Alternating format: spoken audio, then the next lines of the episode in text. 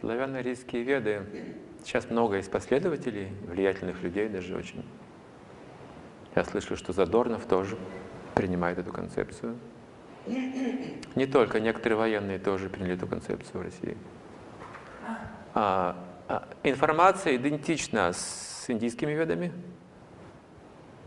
записана в рунах, индийский на санскрите, но вот когда мы говорим индийский русский, это не совсем правильное понятие сейчас, потому что в то время не было ни Индии, ни России. Когда веды записывались, не существовало ни России, ни Индии. Земля была арийской вся.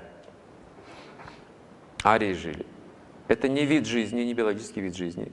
Это уровень сознания. Каждый из нас тоже может стать арийцем, если разовьет сознание просто соответствующее. Они различали материю и дух. Вот это арийская цивилизация. Если вы различаете материю и дух, вы уже арий.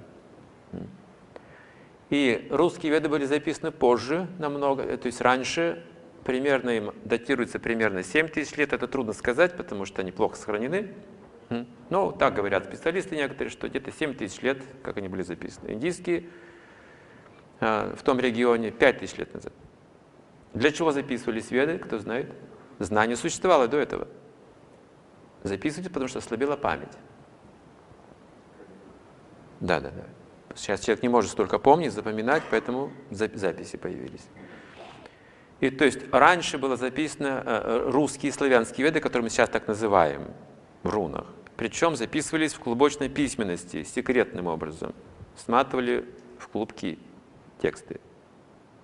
Нитка выставляется в тексты, складывается, проклеивается, высыхает, сматывается в клубок. Хранится на полке, все. Вы ничего не видите, никаких книг. Нужно прочитать, разматывайте клубочек, тексты стягиваются снова. В сказке Иванушка по клубочку находит дорожку. Вот она, клубочная письменность. Это секрет. Индийские веды тоже секреты в монастырях хранились, не распространялись никогда. То есть, когда знание утрачивается, то есть качество утрачивается, память слабеет, людям не дают, не, становится недоступным всему обществу это знание, потому что могут злоупотребить. И информация, например, если Кришна здесь, там Крышень. Если Вишну здесь, там Вышень. Если Индра здесь, там Индрик и так далее. Мы сейчас с вами считаем на санскрите до сих пор. Один, один, два, два, три, три, четыре, чатур, пять, панча, шесть, шат. То есть сохранился санскритский текст. То есть, есть это общая была раса, одна раса была. И как говорится, в разных регионах она немножко отличалась друг от друга. Но центром был там, где люди обладали наибольшим духовным могуществом. Это была столица мира, Хастинапур в то время. Но знание ведическое не пришло ни из Индии, ни из России. Ни оттуда, ни оттуда. Человек это существо созданное. Знание пришло свыше сюда. Это знание вселенского масштаба. Веда.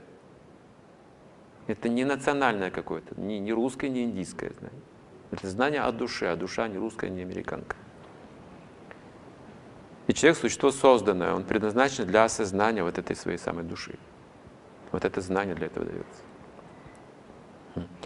И если мы превратим веды в национальное что-то достояние, то оно не сможет быть усвоено всем миром. Присуще только какой-то одной нации, скажем, расе, только для русских, скажем, или только для индейцев. Индийцев нет. Это знание арийское для всех, это не биологический вид жизни.